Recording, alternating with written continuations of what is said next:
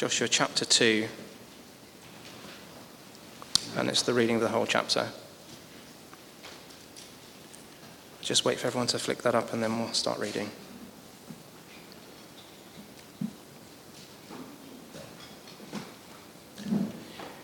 Then Joshua, son of Nun, secretly sent two spies from Shittim.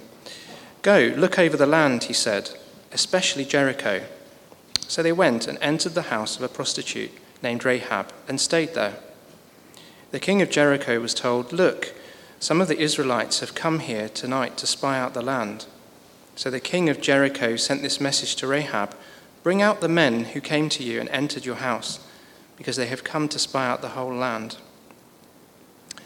But the woman had taken the two men and hidden them. She said, Yes, the men came to me, but I did not know where they had come from. At dusk they left. It was time to close the gate. When it was time to close the gate, they left. I don't know which way they went. Go after them quickly so that you may catch up with them. But she had taken them up to the roof and hidden them under the, under the stalks of flax that she had laid out on the roof. So the men set out in pursuit of the spies on the road that leads to the fords of the Jordan. And as soon as the pursuers had gone out, the gate was shut. Before the spies lay down for the night, she went up on the roof and said to them, I know that the Lord has given this land to you, and that a great fear of you has fallen on us, so that all who live in this country are melting in fear because of you. We have heard how the Lord dried up the water of the Red Sea for you when you came out of Egypt, and what you did to Sihon and Og, the two kings of the Amorites east of the Jordan, whom you completely destroyed. When we heard of it, our hearts sank, and everyone's courage failed because of you. For the Lord your God is God in heaven above and on the earth below. Now then, please swear to me by the Lord that you will show kindness to my family, because I have shown kindness to you Give me a sure sign that you will spare the lives of my father and mother, my brothers and sisters, and all who belong to them, and that you will save us from death. Our lives for your lives, the men assured her. If you don't tell what we are doing, we will treat you kindly and faithfully when the Lord gives us the land. So she let them down by a rope through the window, for the house she lived in was part of the city wall she said to them, Go to the hills so that the pursuers will not find you. Hide yourselves there for three days until they return, and then go on your way. Now the men had said to her, This oath you made us swear will not be binding on us unless we enter into the land. You have, tied, you have tied this scarlet cord in the window through which you have let us down, and unless you have brought your father and mother and your brothers and all your family into your house. If any of them go outside of the house into the street, their blood will be on their own heads. We will not be responsible. As for those who are in the house with you, their blood will be on our heads if a hand is laid on them. But if you tell what we are doing, we will be released from the oath you made, you made us swear. Agreed, she replied. Let it be as you say. So she sent them away, and they departed and as she tied the scar- and she tied the scarlet cord in the window. When they left, they went to the hills and stayed there three days until the pursuers had searched all along the road and returned without finding them. Then the two men started back. They went down out of the hills, forded the river, and came to Joshua, son of Nun, and told him everything that had happened to them. They said to Joshua, The Lord has surely given the whole land into our hands all the people are melting in fear because of us.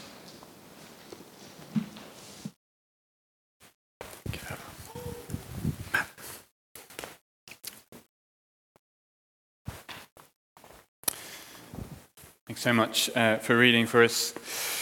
Chris, let me uh, just sort myself out a little bit here. I don't think I need this. Pop this to one side. Wonderful. We are um, carrying on in our kind of uh, teaching series in Joshua. And, like I've said before, it's an unfamiliar world to us. And we are going to come up against things that will grate against our, our 21st century Western sensibilities. And our hope is that when we do, we'll try and explain some of those things. Because on first reading, some of what we might look at kind of challenges what we think is right and fair and good. So, so please bear with us as we go through. We'll stop, we'll think about why the Lord commanded certain things, uh, why certain things happened, uh, and we'll deal with those as we go through. Let me pray as we uh, come to the scriptures together. Heavenly Father, we are so thankful to you for giving us your word, for giving us the whole of uh, the Bible. We thank you for books like Joshua, which speak to us from a completely different culture and yet proclaim the same wonderful truths about who you are and about your Son, the Lord Jesus. Please, this morning, fill our hearts with such joy as we reflect on your character in these words. In Jesus' name, amen. Now, I think to, to, to get a, a, to feel the impact of, of chapter 2 of Joshua, you need to have some sense of the background. You need to know that God's people, the Israelites, are about to enter the land of Canaan. And it is a land that God has been promising to them for, for many years, a place where they can live. And they've build, been building up to this moment for, for at least the last 40 years, but, but actually, the promise goes back even further than that, to the time of Abraham. And that means for years, the line has been we're going in. We're going to take the land of Canaan. We're going to stop the, the cruelty of, of, the peoples of that land. We're going to put an end to child sacrifice, that, that was common in the land of Canaan. And we're going to stop these people. Now, we'll come back in a later sermon to think about why God w- was willing to tell his people to go in and invade a land that wasn't theirs. We'll, we'll think about that an, another week. But, but for now, that has been the line. We're going in to stop these people, and God is giving us the land.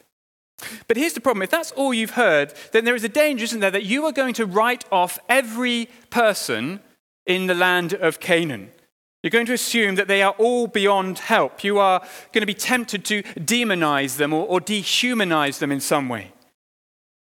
And so before his people go in, the Lord does something brilliant he makes them come face to face with one person in the land of Canaan Rahab. Because when you talk in generalities, when you talk about this people group or this nation, it's very easy to demonize, isn't it? It's easy to write everyone off, to tar everyone with the same brush. But when you meet one person, when you encounter individuals, well, it becomes a little bit more complicated. And so the Lord lets his people see his kindness to Rahab. And actually, more than that, through Rahab, the Lord teaches his people about his ongoing kindness to them as well. Let's see that uh, in our first point. The kindness of God, he reassures our hearts. The kindness of God, he reassures our hearts. Now, if you were with us last week, back in chapter 1, you, you had heard the Lord promising Joshua and all the people, I am going to give you the land. And Joshua and all the people say, Brilliant. And by the end of chapter 1, there's lots of talk about being strong and courageous. We're going in, it's going to be fine. And so you expect chapter 2 to start how chapter 3 starts, with Joshua and, and all the people moving out and crossing into the land of Canaan. God's going to give you the land. We're strong, we're courageous. Let's go and take it. But that isn't how chapter 2 starts. And it doesn't start that way because despite all the talk of being strong and courageous, it looks like Joshua might be having one or two doubts. Chapter 2, verse 1. Then Joshua, son of Nun, secretly sent two spies from Shittim. Go look over the land, he said, especially Jericho. Joshua secretly sent two spies. But what is the word secretly doing there? Who is it a secret from? If it's saying Joshua kept the spies a secret from the people of Jericho, well, that's obvious. Spies by nature are secretive. You don't first check with a country, do you mind if we send in a couple of spies? No, instead, more likely, he kept the spies secret from the people of Israel. You see, maybe there is a, a bit of doubt in Joshua, a bit of doubt that he wants to hide from the rest of the people. Maybe he just wants some reassurance that this is going to work. Some confirmation that this mission to take Jericho is not going to end in failure. When we pack for a holiday, we, we get the kids to pack their own stuff now. They're, they're, they're kind of old enough. And after a few minutes, you know, Elijah will come down and say, I've packed. And I want to believe him. I really want to trust him. But I have doubts, and so I have a quick look, and it's, it's a packing disaster. Either it's all underwear or it's no underwear. Anyway, you see, the Lord has said to Joshua, I'm going to give you this land. You just need to go and take it. And you sense Joshua wants to trust God, but he has his doubts. And so he sends out some spies to look for the weak spots, to work out whether it is really possible to defeat the town of Jericho. Uh, And it would have been an okay plan. You know, ideally, just trust the Lord and go in and take it. But, but okay, send in some spies if you really have to have some assurance. But the problem for Joshua is that the two guys he sends in are, are laughably incompetent. Let me show you what I mean. When they get to Jericho, where do they go first? Verse 1. They went and entered the house of a prostitute named Rahab and stayed there. Joshua tells them to spy out the land, to look for weak spots. Where do they end up? In a brothel. Maybe they were thinking, this is good cover. Nobody's going to suspect two guys walking into a brothel but that doesn't work either. Verse 2 the king of Jericho was told, Look, some of the Israelites have come here tonight to spy out the land. So the king of Jericho sent this message to Rahab Bring out the men who came to you and entered your house, because they have come to spy out the whole land. Within a few minutes of arriving, everybody in Jericho seems to know that they are there. And when it comes to finding stuff, that doesn't go too well either. You see, verse 6 where are they? Rahab had taken the spies up to the roof and hidden them under the stalks of flax she had laid out on the roof. They are covered in all these stalks of flax.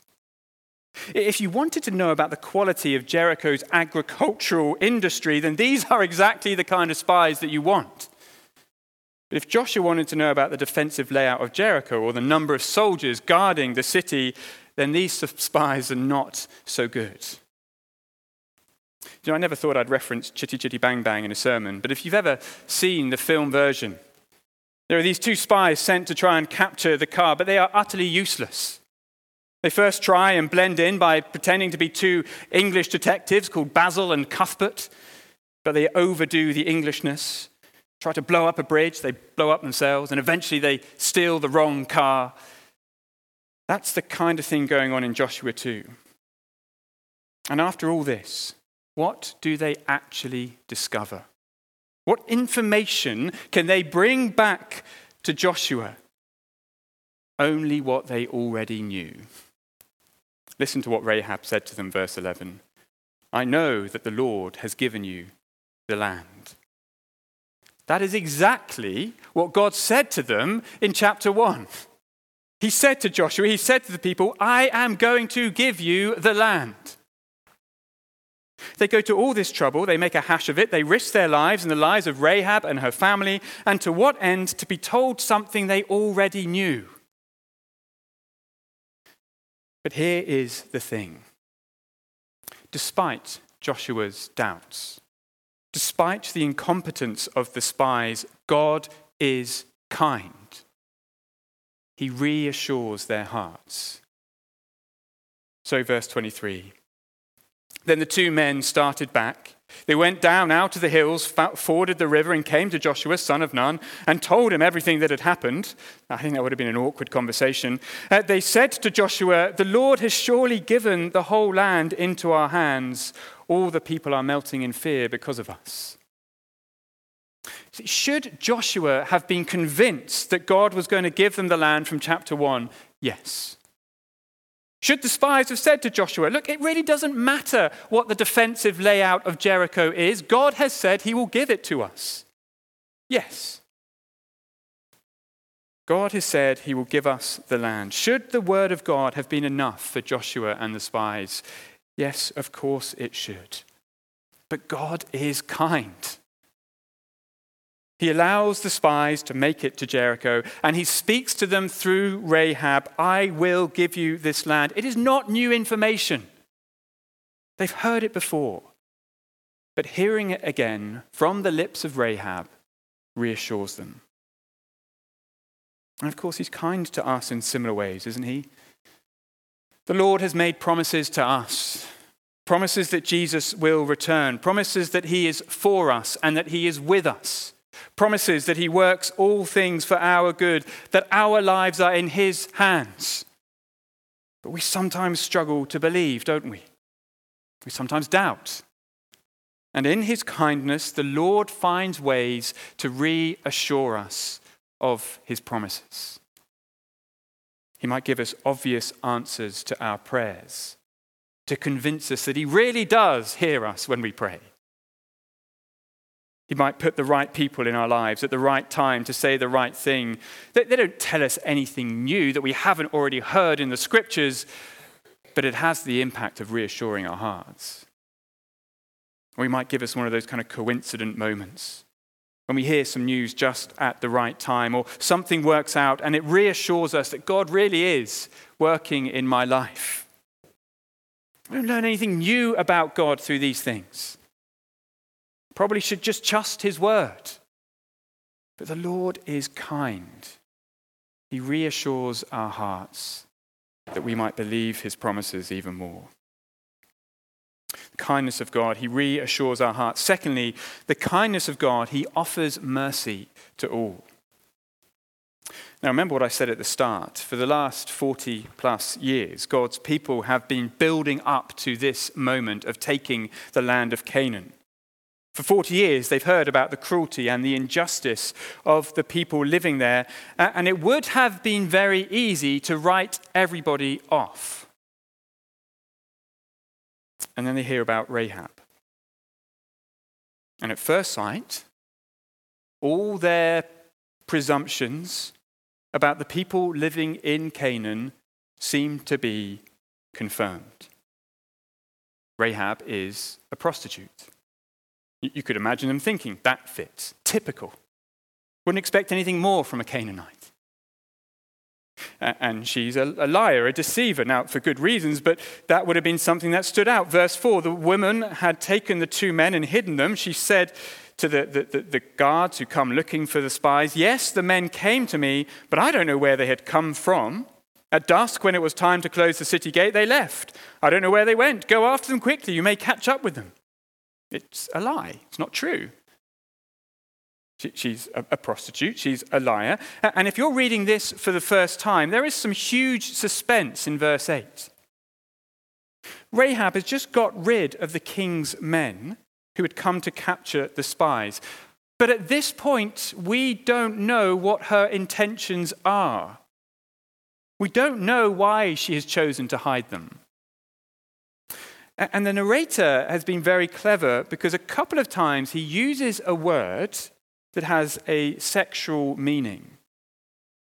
In verse 1, the word stayed is the word lie down, and up until this point in the Old Testament, very often it's used to describe sexual relationships. You get that word again in verse 8. Before the spies lay down for the night, she went up on the roof. Some hint of sexual relationship. And so there's this suspense. What is Rahab, the, the prostitute's intention? As she climbs onto the roof, what is she going to do with these men? And the narrator is clever because by using these ambiguous words, he is drawing out our own prejudice. Read this for the first time, read it carefully, and you're thinking, I know what Rahab's about. I know what Rahab's doing. She's deceiving these spies. She's going to sleep with them. She's going to make fools of them. And just when you feel confident in your prejudice, the narrator slaps you in the face with verse 9. Rahab climbs onto the roof, not to sleep with the men, but to proclaim the glory of their God. Verse 9. I know that the Lord has given you this land, and that a great fear of you has fallen on us, so that all who live in this country are melting in fear because of you. Verse 11 When we heard of it, our hearts melted in fear, and everyone's courage failed because of you. For the Lord your God is God in heaven above and on the earth below. It's brilliant, isn't it? Rahab gives one of the best declarations of faith in the living God in the whole of the Old Testament. Our prejudice would have written Rahab off. But God did not, and nor should we.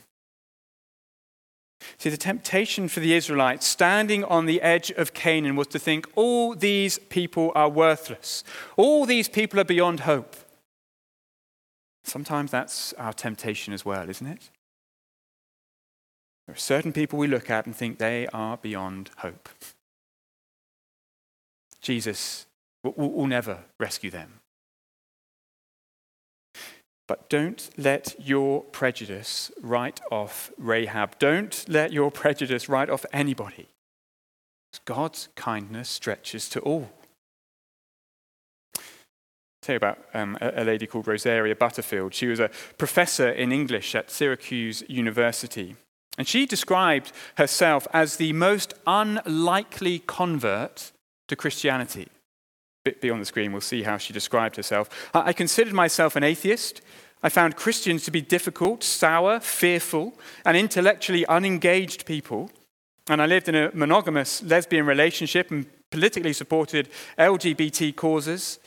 I approached the Bible with an agenda to tear it down because I firmly believed that it was threatening, dangerous, and irrational. She does sound like an unlikely believer. But then one day she received a letter from a pastor in a local church, a guy called Ken Smith. And this pastor didn't write her off. He graciously engaged with her, gently challenging her assumptions about Christianity. He opened up her, his home. He showed her hospitality with his wife. And all of this triggered something until eventually she came to know Christ. And in the account of her testimony, she puts it like this Then one Sunday morning, I rose from the bed of my lesbian lover and an hour later sat in a pew at the Syracuse Reformed Presbyterian Church. Brothers and sisters, we must repent of our prejudice. A prejudice which means we write people off. A prejudice, even worse, that means we think we are the kind of people that God should save. No, it takes the same amount of grace and patience and love and mercy for God to save us than it did for God to save Rahab or anyone else we can think of. Repent, brothers and sisters, of our prejudice. It's going to show itself in different ways, but let us see it and let us repent of it. The Lord did not write off Rahab. He didn't write off Rosaria Butterfield. He didn't write off me, and he didn't write off you. His kindness stretches to all, all kinds of people. Finally, we see something else. The kindness of God, He gives us a model. And we, we, we love to find um, kind of models, people that we can look to and, and imitate in the Bible. I've Got three daughters, so I, I might, you know, sometimes say to them, well, look, be, be like Mary, of, of Mary and Martha fame. Jesus came round to visit, and Mary sat at Jesus' feet to listen to him. Be like her. Or, or Ruth in the Bible showed loyalty and kindness to her elderly mother in law, Naomi. She trusted God's promises. Be like her. And then you get to Rahab prostitution, deceit, not, not so sure that she is the example to follow. But the rest of the Bible disagrees. In Matthew chapter 1, Matthew makes a point of honoring Rahab. He shows us that she is part of the line that eventually leads to Jesus, the Savior of the world. In Hebrews chapter 11, we're told by faith, the prostitute Rahab, because she welcomed the spies, was not killed with those who were disobedient. In James chapter 2, Was not even Rahab the prostitute considered righteous for what she did when she gave lodging to the spies and sent them off in a different direction? The faith of Rahab, the life of Rahab, is honored in the New Testament. She is a model for us to follow. And what does Rahab model to us? Two things, probably loads, but just two here. She shows us courageous faith. In the middle of a city, set against God, she makes this beautiful declaration, verse 9 I know that the Lord has given you this land, and that a great fear of you has fallen on us.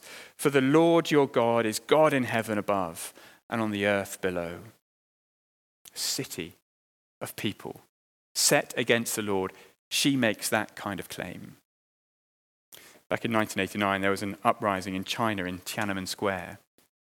People were calling for more freedoms. The communist government wasn't keen to give them those freedoms, and so they sent in soldiers and tanks. And there's this iconic picture of one single man, Tank Man, he's called, standing in front of a tank. And if you watch the video, you can see that every time the tank tries to go around him, he sidesteps to the, to the right or to the left, and he continues to stand in front of the tank. One man against the communist government of China. In her own way, that is what Rahab is doing. In a city of people opposed to God, she stands up and says, The God of the Bible is the one true God of heaven and earth. She chooses God even though everyone else is against him. That is courage, kind of courage that we need. To stand with Christ and his teachings, even if everyone else is against him. And it's not reckless courage. You know, when, when, when, the king's men turn up to her house, she doesn't blurt out to them, I believe in the God of Israel. No, she, she's wise, she's careful, she, she preserves her life and the life of the spies. There, there is a balance here. On the one hand, yes, we must have courage to stand publicly with Christ and his teachings, but we don't need to be reckless. We don't need to go into the office tomorrow or the classroom, bank holiday, Tuesday. Don't need to go into the office or the classroom on Tuesday, stand up and say, Excuse me, judgment is coming, hell is real, you must believe in the Lord Jesus. But I imagine for most of us, we're not in danger of showing reckless courage. I suspect we're in danger of showing no courage at all, of never publicly standing with Christ and his teachings. Learn from Rahab. Have courageous faith. But also, have patient faith. In verse 12, just after she has declared her faith in God, Rahab pleads for her life. Now then, she says, please swear to me, talking to the spies, by the Lord that you will show kindness to my family, because I have shown kindness to you. Give me a sure sign that you will spare the lives of my father and mother, my brothers and sisters, and all who belong to them, that you will save us from death. And the spies agree, verse 14. They promise to save her. But what happens next? She and her family are not saved there and then. The spies leave. She has to wait. She has to wait for her salvation. And so she asks for a sign. And after some back and forth, the spies give her a sign. Verse 17. Now the men had said to her, This oath you made us swear will not be binding on us unless, when we enter the land, you have tied this scarlet cord in the window through which you let us down, unless you've brought your father and mother, your brothers, and all your family into your house. Rahab has her sign a red cord to hang from her window. It is a sign uh, of the promise of her salvation. Every time Rahab looked to the cord, it was an assurance God will come for me. He will save me. And in some ways, this sign seems like a last minute thought, kind of random. Spies are hanging from the window, thinking, great, she wants a sign. What, what are we going to give her? Ah, this, this, this cord, that'll do. The thing that, that's kind of letting us out of the window, we'll use that. That can be the sign. But for those who know more of the story of God and his people, this red cord has a much richer meaning. You see, every year God's people celebrated the Passover. They remembered how God rescued them from Egypt. Every year, they would spread the red blood of a lamb on the outside of their house, like the red cord hanging from the house of Rahab. Every year, they would remember how the blood of the lamb protected all those in the house, marked them out for protection. Just like all of Rahab's family had to be in her house if they were going to be protected, marked out for protection. In God's wisdom, the red cord was not a random sign, it pointed back to God's great rescue.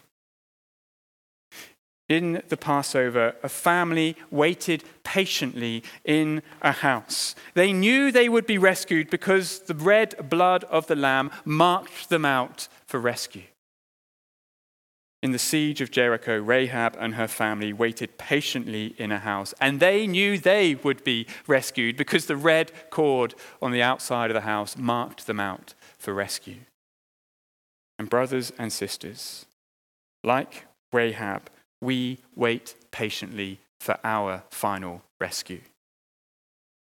Our Lord will come for us, and we know He will come for us because He has marked us out not with the blood of a lamb, but with the blood of the lamb. When we put our faith in the Lord Jesus, we are marked out as belonging to God. And we can be certain that He will come for us and rescue us. We are Christians. We are marked out as His people. Let me just finish with this illustration. In 1975, the Vietnam War was ending in disaster for the United States. On the 30th of April, they had to flee the capital, Saigon, and the only way out was through the American embassy with helicopters trying to rescue hundreds, if not thousands, of people. And outside the compound of the embassy, crowds were growing. They were pushing down the doors, they were trying to get in. Uh, until eventually, the only way out was from the rooftop by a helicopter. And in the end, there were only 13 US Marines left barricaded themselves on the rooftop, waiting for rescue. They had no radio, no communication. All they were told was, You are Marines. We will come back for you. And they had to wait and wait. And the doors were being pounded down until eventually the helicopter comes and picks them up. You are Marines. You've been marked out. We will rescue you. Brothers and sisters, we are Christians. We are children of God. We have been marked out by the blood of Christ. Our faith in Him, the Spirit has been put in us. He will come for us. We will be rescued as we wait patiently. And patient faith, waiting for our final rescue, grows courageous faith, doesn't it? Our God is coming for us, and may He find us like Rahab boldly, brilliantly, courageously declaring our loyalty to Him above all else, standing publicly with Christ and His teachings. The kindness of God. He gives us a model to follow. Going to quiet, then we're going to pray.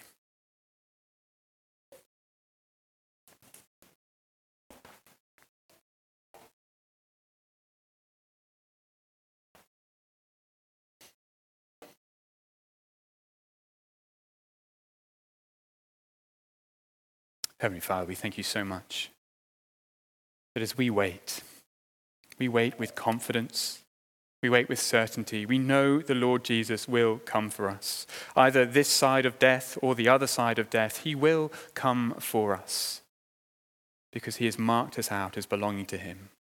Please keep us trusting in the Lord Jesus. Please continue in your kindness to reassure our hearts.